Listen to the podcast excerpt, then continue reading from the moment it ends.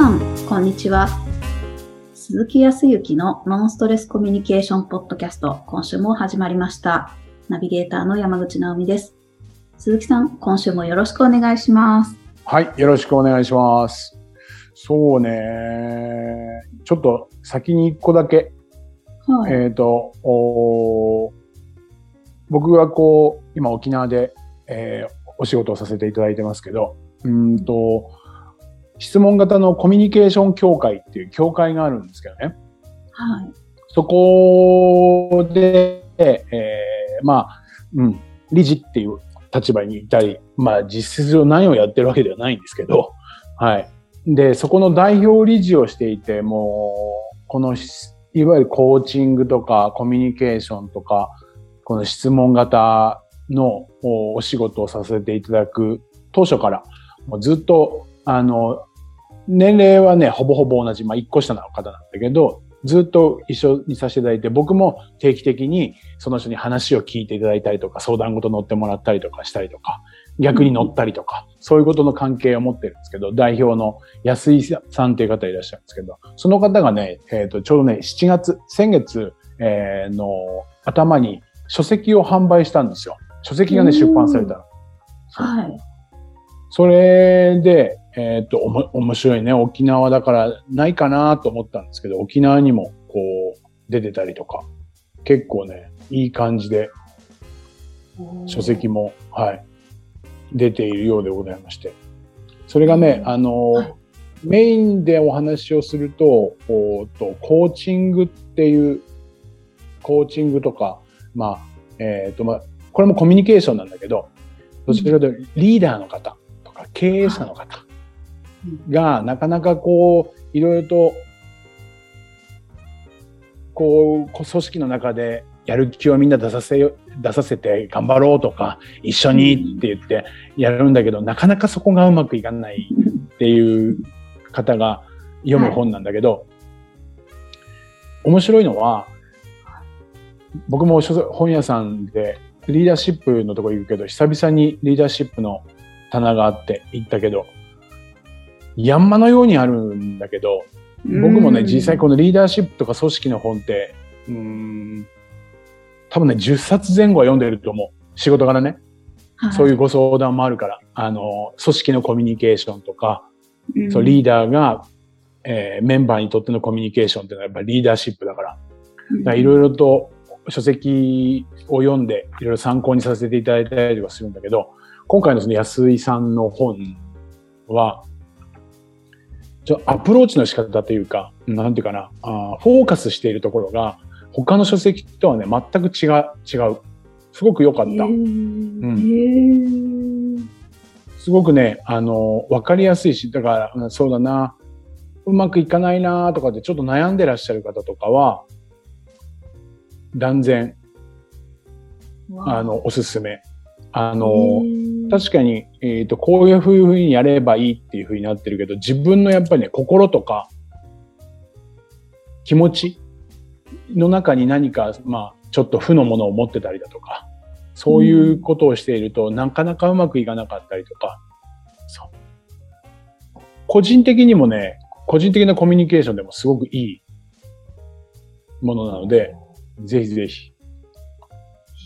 ー、なんていうタイトルなんですか？ま、これがね、またね、比較的ね、その、なんていうの、あのー、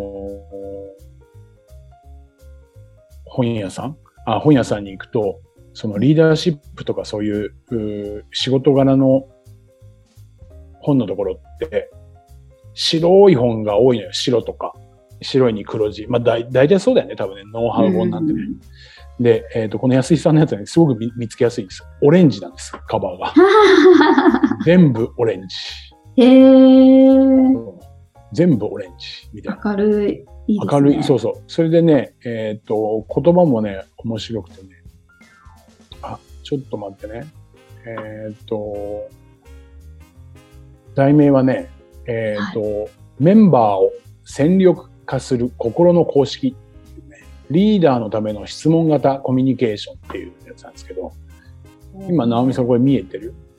はい。はい。ちょっとオレンジのこんな感じよ。あ、素敵、デザインもそうそうそう、文化を戦力化する心の公式。そうだからそう、ほとんどがどちらかというと、はい、こういう行動を取らせましょうとか、こういうことだけを言いましょうとか、どちらかというと状況的なものを体系化してお話ししているのが多いのがノウハウ本なんだけど、うん、どこにフォーカスしているかって言ったら、その人自身の心、メンタルの部分、うん、いわゆる心の持ちようであるとか、そもそも自分がどうしたいのかって思ってるのかとかっていう、そう、それと相手がそもそもどう思っていて そ, そういう行動をとってるのかっていう、フォーカスするところが全部心、見えないところにフォーカスをしてやってるから、すっごく面白い。えー、そうか、そういう、そうだよね。相手にいくら言ったって、相手がこういうようなこういうように思っていたら、当然のことながらうまくやできないよねみたいなところがつながる。うわー、なんかきっとそうですよね。なんか鈴木さんとお話ししていても、うん、それってもう鈴木さんのお人柄がそうさせちゃうんだろうなって、うまくいっちゃうんだろうなって、その心、そもそも、うん、もう人としてのあり方から何かもうなんかおそらくうまくいくポイントがそこに、根底にはそこがあるんじゃないかって思ってたんですよ。あら嬉しい、すごい言い方してくれるけど、でもそう、それをね、えー、文書化してる感じ。まあ、本当に自分自身がやってることと同じなので、えー、しっくりきましたよ。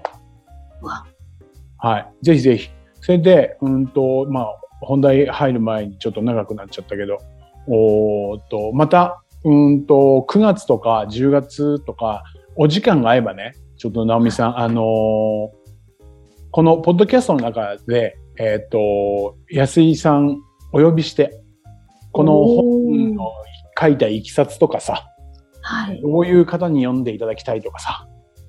やっぱりね、僕がああだこうだよりか、本人に来ていただいて、ね、うんうん、もう本当にすごくね、いい方というか、もう本当にね、えー、仲良くさせていただいていて、いろいろと助けていただいている方なので、はい、また次回以降、ちょっと時間が合えば、はいはい、出演していただいたら嬉しいなと僕も思って、あの、オファーはかけてあります。オファーはかけてあるんで、はい、どんなことがあっても実現させたいというふうには思いますし。あ、よろしくお願いします。リスナーの皆さんも楽しみにしていただけたら、はい、ね、ぜひぜひ、はい、そうしていただけたらと思います。はい、あ、ありがとうございます。はい、はい、ちょっと、はい、お知らせでございましたけど。おー、はい、あ、お知らせといえばですね。はい。前回アドバイスをいただいて。ああ、前回の話ね。はいはいはいはい。はい、あの、私事なんですけど、いいですか？あ、いいですよ。ぜひぜひ。聞かせてください。あの、なんかちょっとイライラすることがあったり、爆発しそうになった時の、うん、あの、まずはっていうことで力を抜く、深呼吸してとかっていうお話から、うん、あの、そういえばうちにヨガマットがあったので、ヨガを始めたんです。おいいっすね。ヨガね。はい。そうよ。で、もう、肩の力、背中の力、首のもう、ものすごく抜けたんですね。あ、そう。力という力がもう本当に抜けて、力の抜け、抜け方って、抜き方っていうのを初めて知ったのかくらいに、うん、はい。あの、もう実感しました。体が、まず。なるほど。そうか、はい、か、そうね。やっぱり体に力が入ってたのね。偉大なもつなんてるからね。もう、もう本当に、チェロを弾くどころの話じゃなかったじゃないですか。はいはいはいはい、はいはい。そうしたら本当に良くなって、うん、で、あの、旦那さんにも、うん、いつもご飯を作ってくれてありがとうって言ってもらうようになったんですよ。へえー、はぁ、あ、あ、そう。はい。なん言ってって言ったわけじゃないでしょ言ってって言ったわけじゃないでしょうん、そこまで直接的には言ってないですけど、うん、ちょっと間接的に伝えたような感じで、でももちろんあの今までもきっと思っては言ってくれたと思うんですよ。決してなんか、うん、あの悪いことはあの言わないようにっていうですかね。私がたとえ、あ、今日ちょっと失敗しちゃったかもって言っても、あ、でも美味しいよって言ってくれてたようなところがあるので、うん、決してそのはなかったんですけど、でもありがとうって言われてしかるべきくらいのことしてるよなって思ってたんですね。ああ、なんとなくその時はね。はい、なんか本当に大変な時こそ、はいはい、いやこれは作って当然とかじゃなくって、もう本当に私で言えばその前独身時代に母に作ってもらってたような時代からやっぱりこれは作ってくれる人に対してありがとうだよなっていうのを今更ながら思ったりしたしてたんです。ああ、なるほど。それはもうなんかこう実感してたのね。はい。だからやっぱり自分が作ったらおこがましいけれどもあのエゴだとは思うけれどもありがとうって言われたいなみたいな。ああ、そう言われたいね。うん、はい、はいはい、そういうのもあってで、あのそうたまたまそんな話を、まあ、そんな直接的とかじゃないんですけど間接的になんかたまたま母の話になって。うんいや、あんなにできた人間にはなれないから、突然、そんな、作って当たり前とか、うん、今は全然そうは思わないけれども、昔はよく、なんか、作ってくれてもえ、もうお腹いっぱいだから食べれないって、あの、うんうんうん、断ったりとかしてたけど、もうとんでもない話だわっていうようなこととか、うん、はい。なんとなく、あの、笑い話でそんな話もしてて、うん、で、ふと、あの、週をまたいで、週明けになったら、うん、いや、いつも作ってくれてありがとうって。言ってくれたんだ。言ってくれたんですよ。いや、えど、どうでした?気持ち、その時の気持ちとすれば、改めて。もう感激ですし。おー、いいね。毎日行って、みたいな。最高ね。それはいいね。ああ、そうですか。そうか、今の話を聞いてでもよかった。でもね、ヨガマットが変えてくれたね。いやいやいや、もう鈴木さんにあのまずは力を抜くようにってあの教えていただいて、本当にもうそれです。ああ、でもいやよかったそれは。もう実際自分も経験経験っていうかね、やっぱ力が入っていることであんまりいいことないんだよね。今までの中で。で、だから、うんと、みな、聞いてらっしゃる方の皆さんもそうかもしれないけど、う、う、うまくいってる人もいるのかもしれないけど、僕が思う、頑張ろうとかっていう時も、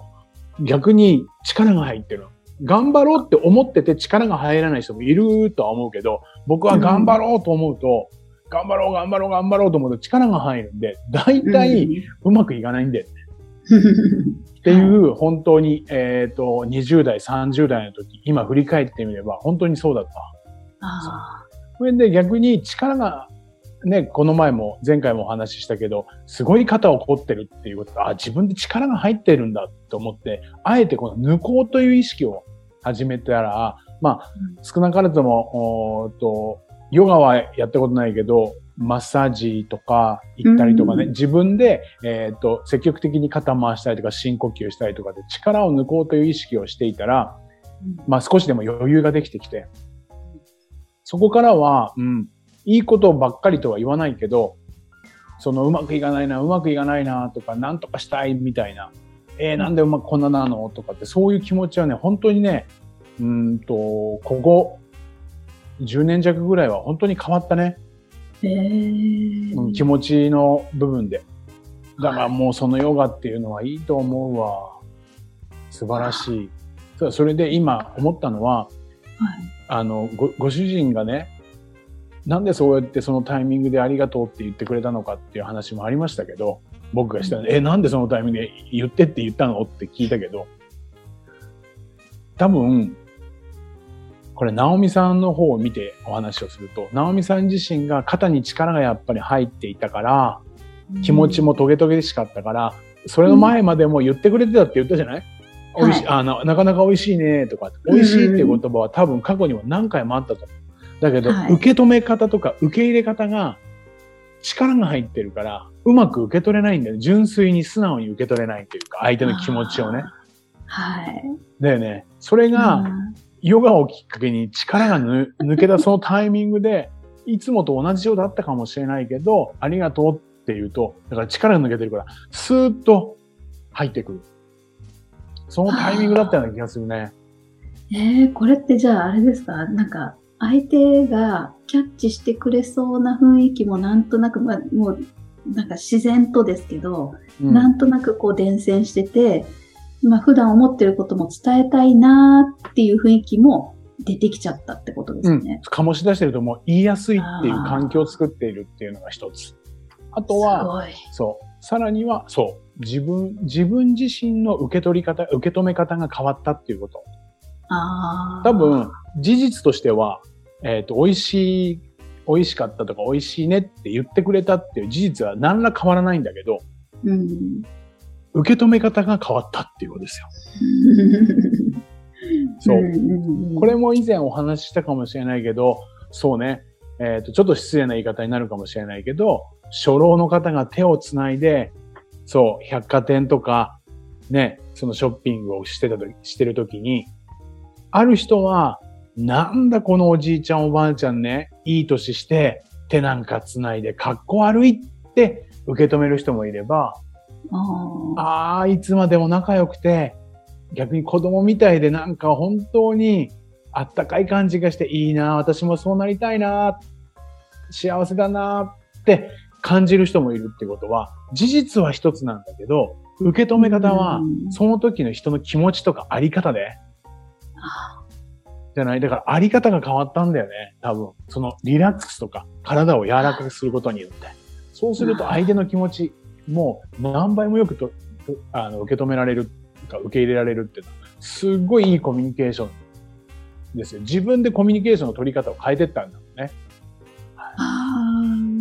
素晴らしいことだと思いますよ。いや、なかなかあんなヨガマットがずっと家にあったってやろうともいいよとは聞いていたけれども、全然もう面倒くさくってやろうともしなかったので、本当にあの行動を変えてみればっていう、うん、あの、うん、アドバイスで、そうね、うん、行動ですね。ちょっとした行動を変えればと思いますけど、僕の経験上確かに頑張らなきゃいけないし努力するために行動はするんだけど、体、はいとか気持ちは